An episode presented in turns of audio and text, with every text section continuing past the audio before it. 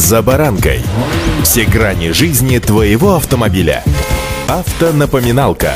Комментарии экспертов. Советы по обслуживанию автомобилей в программе «За баранкой».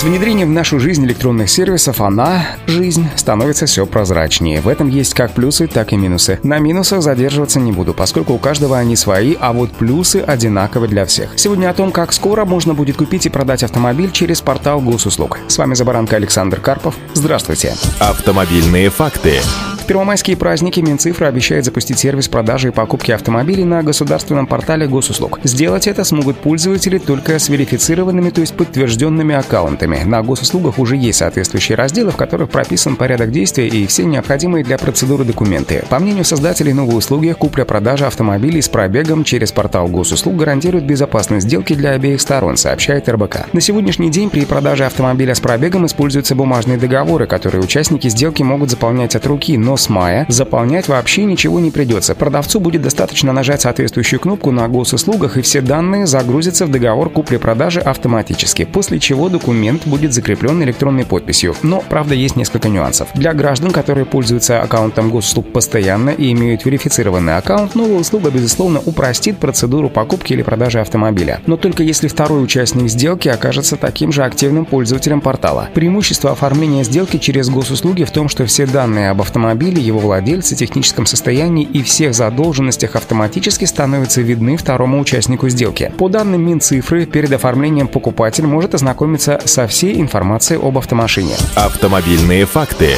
Стоит отметить, что помимо покупки и продажи, портал может узнать, находился ли автомобиль в розыске или в залоге у банка, сколько собственникам автомобиля указано в ПТС, наложено ли на автомобиль ограничения судебных приставов или нет, штрафы с камер за нарушение правил дорожного движения после оформления договора купли-продажи будут отправляться новому владельцу автомобиля. В случае штрафов, которые нередко приходят старым владельцам уже после продажи автомобилей, схема оформления купли-продажи машин через госуслуг позволит обезопасить себя от чужих нарушений. Причем совершенно неважно, успел ли покупатель перерегистрировать машину на свое имя или нет. Уведомление о штрафе все равно пришлют уже новому владельцу. Предполагается, что продавцу вообще не придется ничего делать. Снять машину с учета на свое имя он также сможет через госуслуги. Когда покупатель приедет в ГИБДД для перерегистрации, инспектор увидит все данные о сделке на своем компьютере. Автомобильные факты.